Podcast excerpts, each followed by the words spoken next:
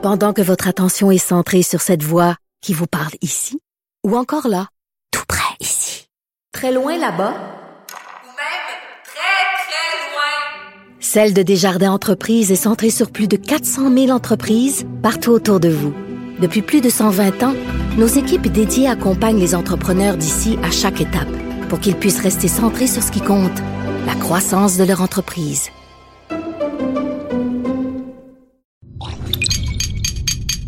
Cube Radio. Il connaît tous les dessous de la politique. L'économie, la santé, le transport. Antoine Robitaille. Là-haut sur la colline. Cube Radio. Bon mercredi à tous. Aujourd'hui, à la haut sur la colline, j'ai rencontré Vincent Marissal, député de Rosemont de Québec solidaire, à son bureau du Parlement. Il nous explique pourquoi la Caisse de dépôt doit se débarrasser des investissements dans les hydrocarbures et se mettre au placement éthique. On lui parle aussi des motoneiges que sa co-chef Manon Massé trouve très polluantes. Et ensuite, nous recevons, et c'est dans notre volonté de présenter des élus moins connus, Lucie Lecourt, qui est députée de Les Plaines de la coalition Avenir Québec. C'est une ancienne journaliste de journaux locaux disparus. Alors, on discute euh, avec elle de l'importance de l'information locale. Et puisqu'elle a longtemps travaillé pour Transcontinental, on lui demande s'il faut aider le Publisac. Mais d'abord, mais d'abord, il y a une vadrouilleuse avec nous en studio. Il y a de la joie. Bonjour, bonjour les hirondelles, il y a de la joie. Dans le ciel par-dessus le toit, il y a de la joie. Et bonjour Geneviève Lajoie, Bonjour. correspondante parlementaire à l'Assemblée nationale pour le Journal de Québec et le Journal de Montréal. Comme ça, François Legault, ce matin, a beaucoup parlé, hein? Il a beaucoup parlé. Et il a parlé de politique fédérale. Oui, euh, il y a- tu disais, il a beaucoup parlé dans le jargon des journalistes. On dirait que ça, cette mêlée de presse, c'est comme l'assiette du pêcheur. Ah oui, oui. Ou la salade mixte. Oui, exactement. Donc, euh, il y avait euh, pour euh, tous les goûts, hein, sur tous les sujets. Il n'a pas répondu beaucoup pour chaque sujet, mais un peu, assez, une phrase en tout cas qui nous a très intéressés sur la politique fédérale, Oui. effectivement. Je lui ai demandé si un aspirant premier ministre du Canada, Peter McKay pour ne pas le nommer, Oui. devait absolument parler bien et le français et l'anglais. Et il a dit, il a répondu effectivement, un, un aspirant premier ministre du Canada doit être bilingue. Ah, il doit être bilingue. OK. Il devrait être bilingue. Je vais reprendre ses mots exacts. Il a dit, l'aspirant premier ministre du Canada devrait être bilingue. Ah, ben, c'est assez fort, finalement. Oui, c'est ça. Oui, effectivement. euh, il, il a commencé en disant idéalement, mais finalement, il a fini par dire qu'effectivement, ça Parce que idéalement, ça aurait été faible, il me semble. Ça aurait été de dire dans un monde idéal, peut-être. Ben non, c'est une règle. Il faut que ça soit une sorte de règle. Mais euh, le problème, c'est qu'on n'a pas pu lui poser d'autres questions. Donc, on aurait aimé le relancer pour avoir plus de détails parce que si effectivement ça s'avère et que Peter McKay, qui est le meneur, hein, on s'imagine c'est le favori actuellement dans la course au Parti conservateur, devient aspirant réellement premier ministre, que va-t-il faire? Il y a déjà des députés conservateurs à Ottawa qui le soutiennent pourtant et qui euh, ont dû admettre qu'il Ben oui. y avait quand même une piètre Puis qualité. de Erin. O'Toole, l'autre candidat euh, bien connu, lui, a fait une vidéo. Hier, Pierre euh, Paul Huss, qui est du Parti conservateur et qui appuie Peter McKay, il disait, ben oui, lui, il a fait une vidéo, il est capable de faire du montage puis de donner l'impression qu'il parle bien français, mais lui aussi, il serait assez faible en français, donc ça devient une espèce de, de- de constante au Parti conservateur. Euh, Geneviève, on peut pas éviter le sujet religieux quand tu viens en studio. Évidemment, donc il a été question de la loi 21 ce matin au point de On presse est du premier tenté de ministre. parler de Oui, religion, hein? Oui, oui, oui. Oui. La loi 21 maintenant, on Oui. peut l'appeler comme ça. Pour ceux qui ne pas, hein, c'est la loi qui interdit le port de signes religieux chez les employés de l'État en position d'autorité et les ça. enseignants.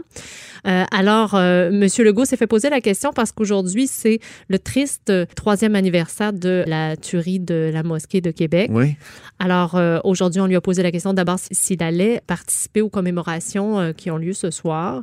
Bien sûr, M. Legault va y participer et il a dit qu'il ne s'attendait pas à être mal accueilli malgré des propos du président du Centre islamique Monsieur de Ben. Abdallah. Voilà, et qui a dit euh, que euh, la loi 21, finalement, euh, ça avait des, des effets pervers pour les musulmans au Québec. Donc, ça les stigmatisait, en fait, Mhm. si je résume sa pensée.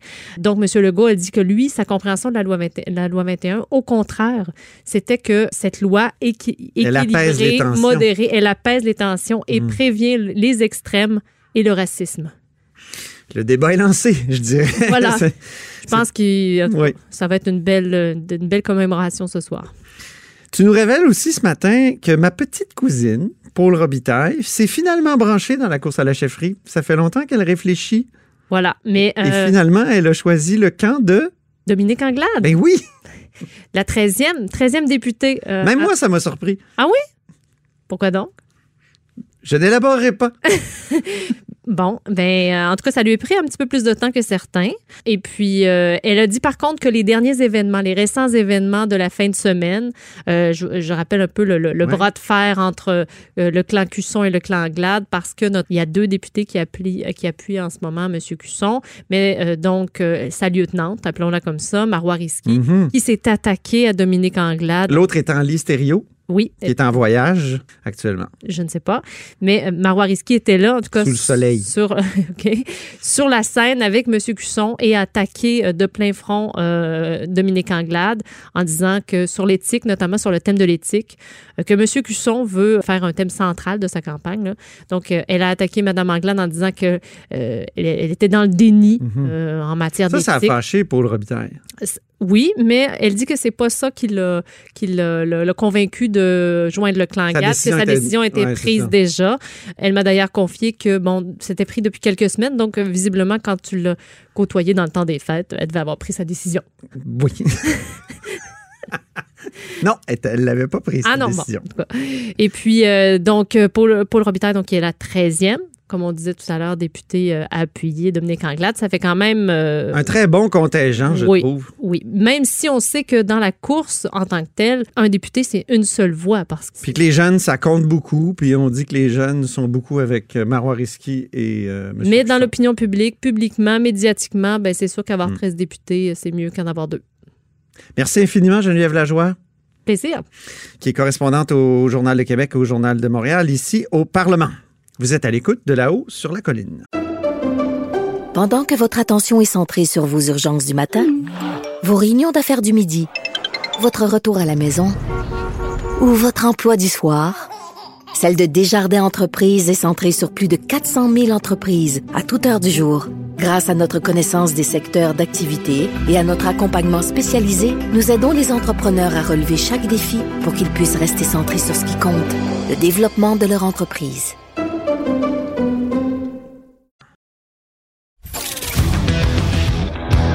Sur la colline. Une entrée privilégiée dans le Parlement. Cube Radio. Alors, je suis avec Vincent Marissal, député de Rosemont et critique en matière de finances publiques et de justice fiscale. Bonjour. Bonjour, bonjour. Euh, évidemment, de Québec solidaire. Donc, euh, Vincent Marissal, vous voulez sacrifier notre, notre, notre bas de laine qui n'a plus de rendement? Parce que vous, allez, vous avez demandé qu'on sorte des hydrocarbures puis qu'on ait juste des, des placements éthiques. Oui, et euh, il y a de l'argent à faire dans les placements éthiques. Et puis, euh, ça m'a fait sourire la semaine dernière en, en écoutant ce qui se passait à Davos, parce que tous les plus grands financiers de la planète étaient là. Et bon nombre d'entre eux ont dit on sort des hydrocarbures. Il n'y a plus d'argent à faire là de toute façon. Puis, c'est pas éthique, mais la vraie raison, c'est qu'il n'y a plus d'argent à faire là. Effectivement, c'est un secteur qui est en train tranquillement de se, de se dissiper et c'est tant mieux. Moi, je pense qu'on peut sortir des hydrocarbures tout en maintenant le rendement. Euh, c'est faisable. Il y a des, des- de nombreux fonds euh, très importants qui le font déjà et c'est la tendance maintenant euh, à suivre. Alors, si c'est bon pour Davos, euh, je disais que ça me faisait sourire parce que la gauche et, et les écolos disent ça depuis une bonne quinzaine, sinon une vingtaine d'années. Puis, euh, bon, on faisait toujours un peu rire de nous, mais maintenant, euh, du haut du sommet des Alpes à Davos, ça, a l'air qu'on a fini par voir la lumière. Et effectivement, il faut se sortir de là. Mais en même temps, on découvre que les Québécois achètent de plus en plus de pétrole, roulent en SUV. Il doit bien avoir de l'argent à faire là. Euh, Il y a encore des investissements dans, dans, dans, ce- dans ces domaines-là. Est-ce que c'est pas mettre la charrue avant le- les bœufs que de dire ça au nouveau président de la Caisse de dépôt? Il va falloir en parler aussi.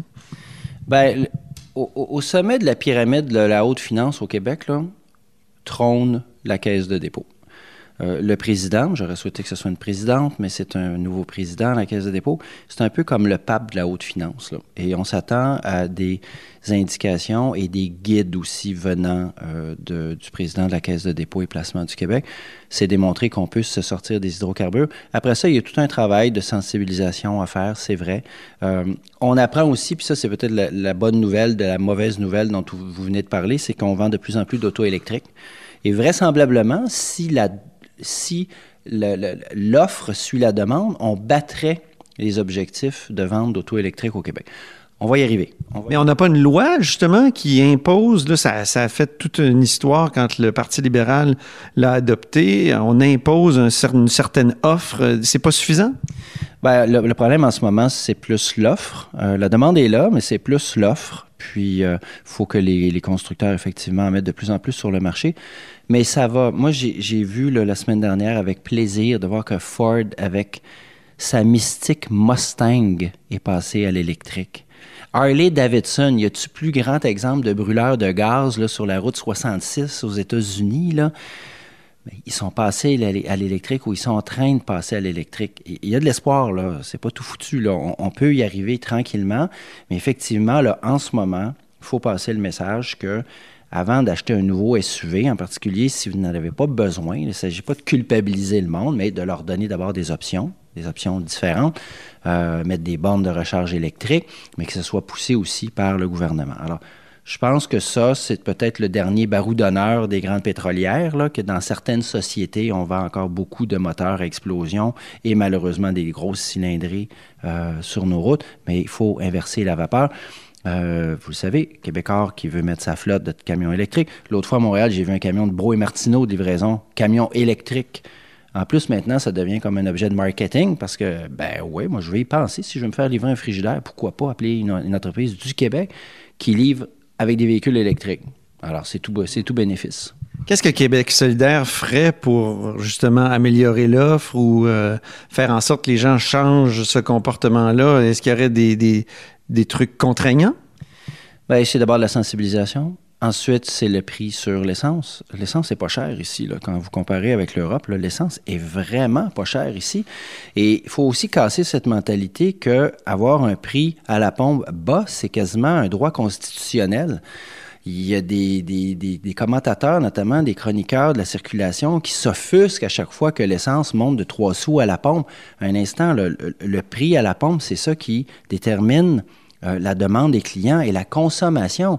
C'est sûr que si on continue de penser qu'avoir un prix au litre le plus bas possible, c'est presque un droit acquis, c'est un droit constitutionnel, on n'y arrivera pas. Alors, il y a un prix, oui. C'est sûr, tout le monde le dit, tous les économistes sérieux le disent, l'expérience le dit, ça prend un prix sur le carbone, ça c'est sûr et certain. Ensuite, est-ce qu'on a vraiment développé? Quel prix?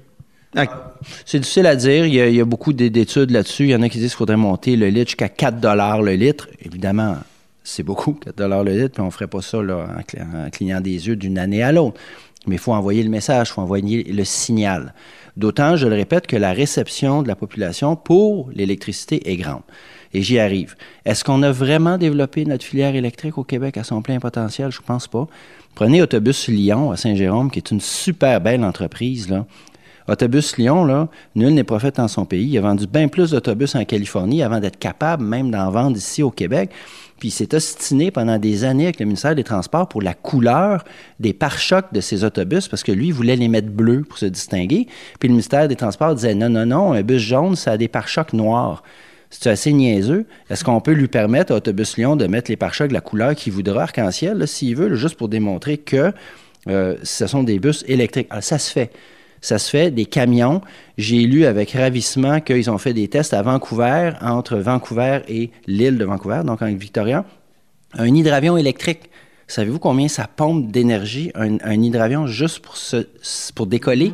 Ben, ça marche, ça fonctionne. On. Les motoneiges? Hier, on a parlé des motoneiges au point de presse avec euh, Manon Massé. Qu'est-ce que vous pensez de ça? Il y a bien des motoneigistes qui sont, euh, qui sont frustrés, qui sont euh, choqués par les déclarations de, de Mme Massé. Qu'est-ce que vous leur dites? Ben, ce que Manon a dit, c'est que tout le monde a une sensibilisation à faire et une réflexion à faire. Il ne s'agit pas de priver les gens qui font de la motoneige de leur sport, de leur loisir. D'ailleurs, quand on prend tous les véhicules hors route au Québec, là, puis il y a l'industrie de la chasse et de la pêche, là, on y va généralement en quad, là, ben, c'est à peu près 6% des émissions. Le vrai problème, il n'est pas là, là. Le vrai problème, il est sur nos routes. Ça, même M. Legault le reconnaît. On ne s'entend pas souvent quand on parle d'environnement, mais ça, il le reconnaît. Les transports et des industries extrêmement polluantes qui bénéficient d'un système où on peut se racheter des crédits, là, comme si on s'achetait des indulgences dans le temps, pour pouvoir polluer davantage. Puis là, M. Legault nous arrive avec des affaires, des folies comme le troisième lien, qui va polluer encore bien plus, évidemment. Et puis euh, GNL euh, au Saguenay, qui apparemment est la meilleure invention depuis le pain tranché, selon François Legault. Alors, il faut, faut, faut, à un moment donné être cohérent dans notre discours. Si effectivement on a un problème d'émissions, la bonne affaire, c'est de frapper là où il y a le plus d'émissions. Puis non, c'est pas les motoneiges. Mais cela dit, il n'y a rien qui empêche qu'on fasse des motoneiges électriques un jour. Motoneige a été inventé ici là, par, euh, par Joseph Armand Bombardier. Ben voilà une belle filiale qu'on peut développer aussi. C'est pas, Donc, c'est euh, pas la panacée, là, mais Faudrait, faudrait donner de l'argent à Bombardier pour qu'il le fasse? non, je pense que Bombardier, euh, on, a- on y reviendra. là. J'attends avec impatience les nouvelles décisions du gouvernement pour euh, l'aviation commerciale de Bombardier, mais je serais assez frileux à refaire un chèque à Bombardier pour que ce soit pour des motoneiges ou pour autre chose. Merci beaucoup, Vincent Marissal, député de Rosemont, critique en matière de finances publiques et justice fiscale. Merci pour l'entrevue. Pendant que votre attention est centrée sur cette voix qui vous parle ici, ou encore là, tout près ici, très loin là-bas, Ou même très, très loin. Celle de Desjardins Entreprises est centrée sur plus de 400 000 entreprises partout autour de vous. Depuis plus de 120 ans, nos équipes dédiées accompagnent les entrepreneurs d'ici à chaque étape pour qu'ils puissent rester centrés sur ce qui compte, la croissance de leur entreprise.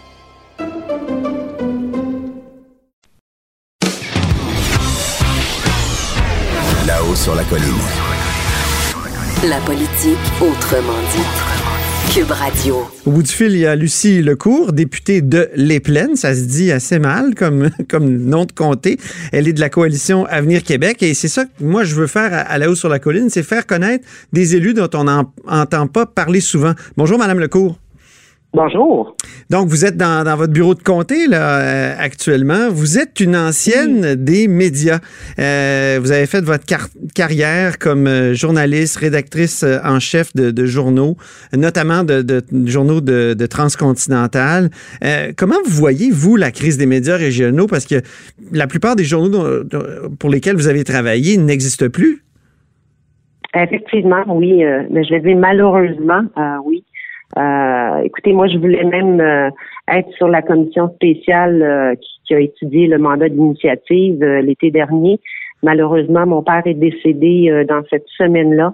Alors, j'ai, j'ai euh, disons que j'a- j'avais la tête vraiment ailleurs. Mais c'est un, c'est un dossier qui que j'ai suivi beaucoup et que je continue évidemment à suivre parce que pour moi, les hebdos, c'est les hebdomadaires, comme tous les médias d'ailleurs, c'est c'est essentiel à la bonne démocratie. Et euh, effectivement, c'est c'est euh, c'est quelque chose qui me tient vraiment à cœur. Je pense que et notamment l'information locale et régionale.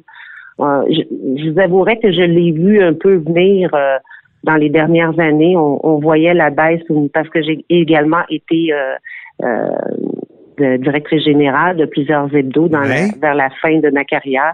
Donc, au niveau des revenus, je le voyais euh, venir. C'est pas évident de trouver des solutions quand on est dans un hebdomadaire local ou régional. Est-ce qu'on aurait dû les sauver, les, les journaux de transcontinental? Et, Ben, et si oui, a- comment? Ben, en fait, il y, a, il y a deux facettes à ça. Il y a beaucoup de travail qui aurait dû, à mon humble avis, se faire aussi à l'intérieur des, euh, des entreprises. Euh, trouver des nouvelles façons aussi d'aller chercher des revenus. Euh, le web, euh, tout ce qui tout ce qui est médias sociaux nous a nous a beaucoup fait mal à cette époque-là. Commençait déjà au moment où, où j'ai quitté à, à nous faire mal. Donc euh, à cet égard-là, oui, il y, a, y a du travail qui à l'interne aurait pu se faire encore plus. Euh, je pense que le gouvernement est en train de faire un bon travail. Il va avoir un rapport qui va être émis. Euh, mais il y a des deux parts, il y a, il y a des deux côtés de la médaille là-dedans là, qu'il faut, euh, faut vraiment bien étudier. Est-ce qu'on aurait pu sauver l'information régionale? C'est c'est ma question. Ben, écoutez, sauver l'information régionale, euh, il faut, comme je vous disais, il faut vraiment que, faut faire une introspection. Les journaux l'ont fait et doivent encore le faire pour regarder ce qu'ils auraient pu faire aussi. Parce que, tu sais, l'État-providence, je pense qu'à un moment donné, il, faut, euh, il faut se regarder puis dire qu'est-ce que moi aussi j'aurais pu faire. Le gouvernement peut faire des choses, mais il faut, faut vraiment qu'il y ait un balancier que, au niveau des idées, au niveau des projets. Le Publisac, euh, quelle est votre position sur le Publisac? Parce que Publisac, c'est... Publisac, c'est le, c'est le véhicule euh, pour un grand, grand, grand nombre de, journaux locaux, de journaux régionaux. C'est le véhicule euh, privé. c'est sûr que si on, si les journaux allaient d'une autre façon, c'est la, la, clé dans la porte pour plusieurs de ces journaux-là. C'est-à-dire distribuer d'autres façons, c'est ça? Oui, exactement. Par ailleurs, euh, c'est également une économie, c'est ça qu'il faut regarder. Mhm. Donc, il faut aider Publisac. Moi, je pense qu'il faut regarder qu'est-ce qu'on a proposé Publisac. OK. Parce qu'il y a des gens qui disent que c'est mauvais pour l'environnement, notamment. C'est euh, beaucoup de papiers qui, sont euh, jetés euh, tout de suite. Ben, ça, je, suis d'accord avec vous, mais c'est également. Il faut regarder les deux côtés de la médaille. Si on regarde juste le côté environnemental, on aurait raison de croire qu'il faut surtout arrêter ça. Puis si on regarde mhm. aussi le côté le, le côté de l'information, le côté de ce que ça crée comme emploi au niveau de, de, de toute la récupération, éventuelle, ça, c'est autre chose. Fait qu'il faut vraiment trouver encore là, le juste milieu.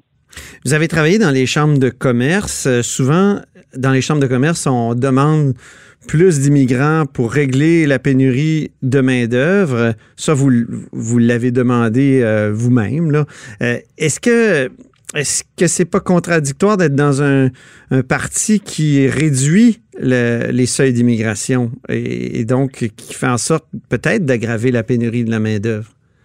Bien au contraire, moi, ce que je ce que j'ai constaté lorsque j'étais à la Chambre de commerce, euh, lorsque j'ai dirigé la destinée de la Chambre de commerce, on a travaillé justement pour faire en sorte que les emplois qui sont disponibles répondent aux besoins euh, aux, besoins aussi des gens qui, cherchent de l'emploi et inversement.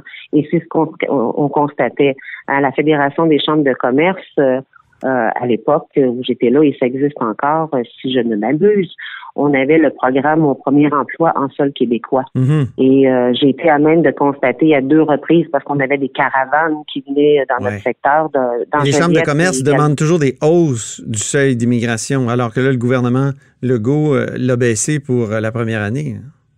Oui, sauf que comme je vous dis, il y a, moi j'ai parlé avec ces gens-là, j'ai parlé avec des, des chercheurs d'emploi qui, sont surqualifiés par rapport à ce qui leur est proposé et inversement des entrepreneurs qui disent je cherche des gens à la mesure de, du type d'emploi que j'ai à offrir et les gens qui me sont proposés n'y répondent pas. Ça, je peux vous le dire, j'ai été à même de le constater à au moins deux reprises dans le cadre de ce programme-là, mais je sais que ça, ça perdure et c'est là-dessus qu'il faut travailler avec le, le, ministère de l'Emploi, avec le ministère de, de l'Économie, avec les chambres de commerce c'est un, trio, sinon, sinon autre chose. Est-ce que vos anciens amis des chambres de commerce vous appelaient pour vous dire, euh, voyons, euh, Lucie, euh, qu'est-ce que c'est que cette idée de réduire les seuils d'immigration? Non, honnêtement, là, j'ai, j'ai personne qui m'a dit ça comme ça. Ils m'ont dit qu'il faut poursuivre le travail, qu'il faut continuer à, être à l'écoute, puis qu'il faut amener des propositions de part et d'autre qui vont répondre à, à, à la problématique qu'il y a actuellement. Souvent, quand on est député d'arrière-ban, on a des, désillusions. Euh, j'ai observé ça. Ça fait 15 ans que j'observe la, la joute politique. On trouve que finalement, euh, on ne demande pas souvent notre avis, qu'on est là dans les caucus. Puis bon, euh, vous, avez-vous vécu une désillusion depuis, depuis plus d'un an, là, maintenant que vous êtes élu? Je vais vous répondre bien honnêtement, pas du tout. Pas du tout parce que je je m'attendais, c'est sûr que comme ancienne journaliste, j'ai fréquenté beaucoup de, de, de députés, j'ai interviewé beaucoup de ministres, j'ai été à même de constater le type de travail qu'ils font, autant euh, lorsqu'ils étaient dans l'opposition que quand ils étaient au pouvoir. Et je m'attendais à ce type de travail-là, ça c'est ça c'est clair.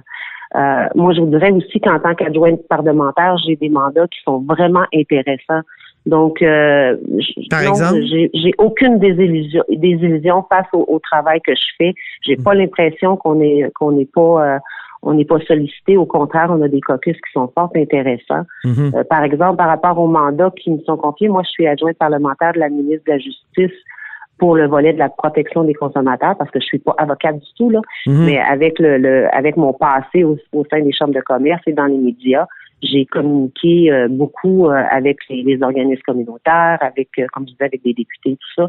Donc c'est un peu le, le, le choix qui a été fait de me nommer adjointe parlementaire pour ce volet-là. Alors, on travaille sur, actuellement, là, depuis que moi je suis en, en poste, on travaille notamment sur l'obsolescence Mhm. et euh, sur le crédit à la consommation aussi. Donc, deux, deux, euh, deux dossiers qui, pour le gouvernement, sont très importants, mais qu'on on veut traiter là, dans, dans le respect de, de toutes les parties pour Mhm. en arriver à quelque chose euh, qui va être acceptable, qui va être raisonnable aussi. Bien, euh, j'ai une dernière question, euh, peut-être de- qui vient du champ gauche. Vous avez fait un bac en littérature. euh, votre auteur. En fait, il n'est pas complété. Il n'est pas complété. Bac en littérature, Non, en tout cas, euh, québécoise et française, si je ne m'abuse. Alors, Oui, votre auteur ça. préféré, c'est qui, quel était? Moi, c'est, c'est, j'en ai plusieurs là. En, en- Si vous aviez à choisir. Pardon? Si vous aviez à choisir. Ben, J'aime bien les, les, les auteurs québécois. Euh, parmi euh, parmi les auteurs québécois, j'aime Patrick Sénécal. C'est un peu un peu particulier comme littérature. Ça, c'est c'est c'est vraiment de l'imaginaire. Euh, Ben oui, c'est de l'horreur. C'est ben, euh, oui, oui. Puis là, j'allais vous dire, j'aime beaucoup Baudelaire aussi. Donc, tu sais, c'est, c'est vraiment, euh, j'ai des, euh, moi, j'ai, honnêtement, je suis très, très ouverte dans mon type de littérature. J'aime autant lire, euh, lire des, euh, des, euh, des romans que lire, par exemple, des, euh, des biographies ou des autobiographies. Ça, je trouve ça intéressant. Euh, ma, ma toute dernière lecture, euh, les deux que je viens de terminer là, pendant les, les vacances des fêtes, c'était Michelle Obama et j'ai lu Sylvie Bernier aussi, le livre de Sylvie Bernier. Donc, Mhm. Ah, des biographies. Vraiment, OK. oui, oui. Fait que c'est des, puis en plus de sujets complètement différents. Donc, euh, moi, je, moi, je veux- j'aurais voulu devenir écrivain. Oui. Alors, j'ai décidé, bon, j'ai décidé carrément de changer de, de, d'optique et je suis devenue journaliste. Donc, c'était, là, remarquez que c'était pas si loin que ça. Ben non. Mais, euh, mais- Ben merci. Merci pour cet entretien. On est euh, ravis à la haut sur la colline euh, d'avoir de, de vous avoir connu mieux. Merci. Ben merci beaucoup, c'est très agréable Oui. et euh, si ça peut permettre aux gens aussi de s'intéresser encore plus à la, à la politique parce que je dis souvent que tout est politique de de de, de l'arbre qu'on regarde jusqu'à l'air qu'on respire. Je pense que c'est important de s'y intéresser parce que ça fait partie de no- notre réalité et de notre quotidien. Merci beaucoup, Lucie Lecourt, députée de Les Plaines de la coalition Avenir Québec. Merci, ça m'a fait grand bientôt. plaisir. Cette émission est maintenant disponible en podcast. Rendez-vous dans la section balado de l'application ou du site cube.radio pour une écoute sur mesure en tout temps. Cube Radio, autrement dit. Et maintenant, autrement écouté.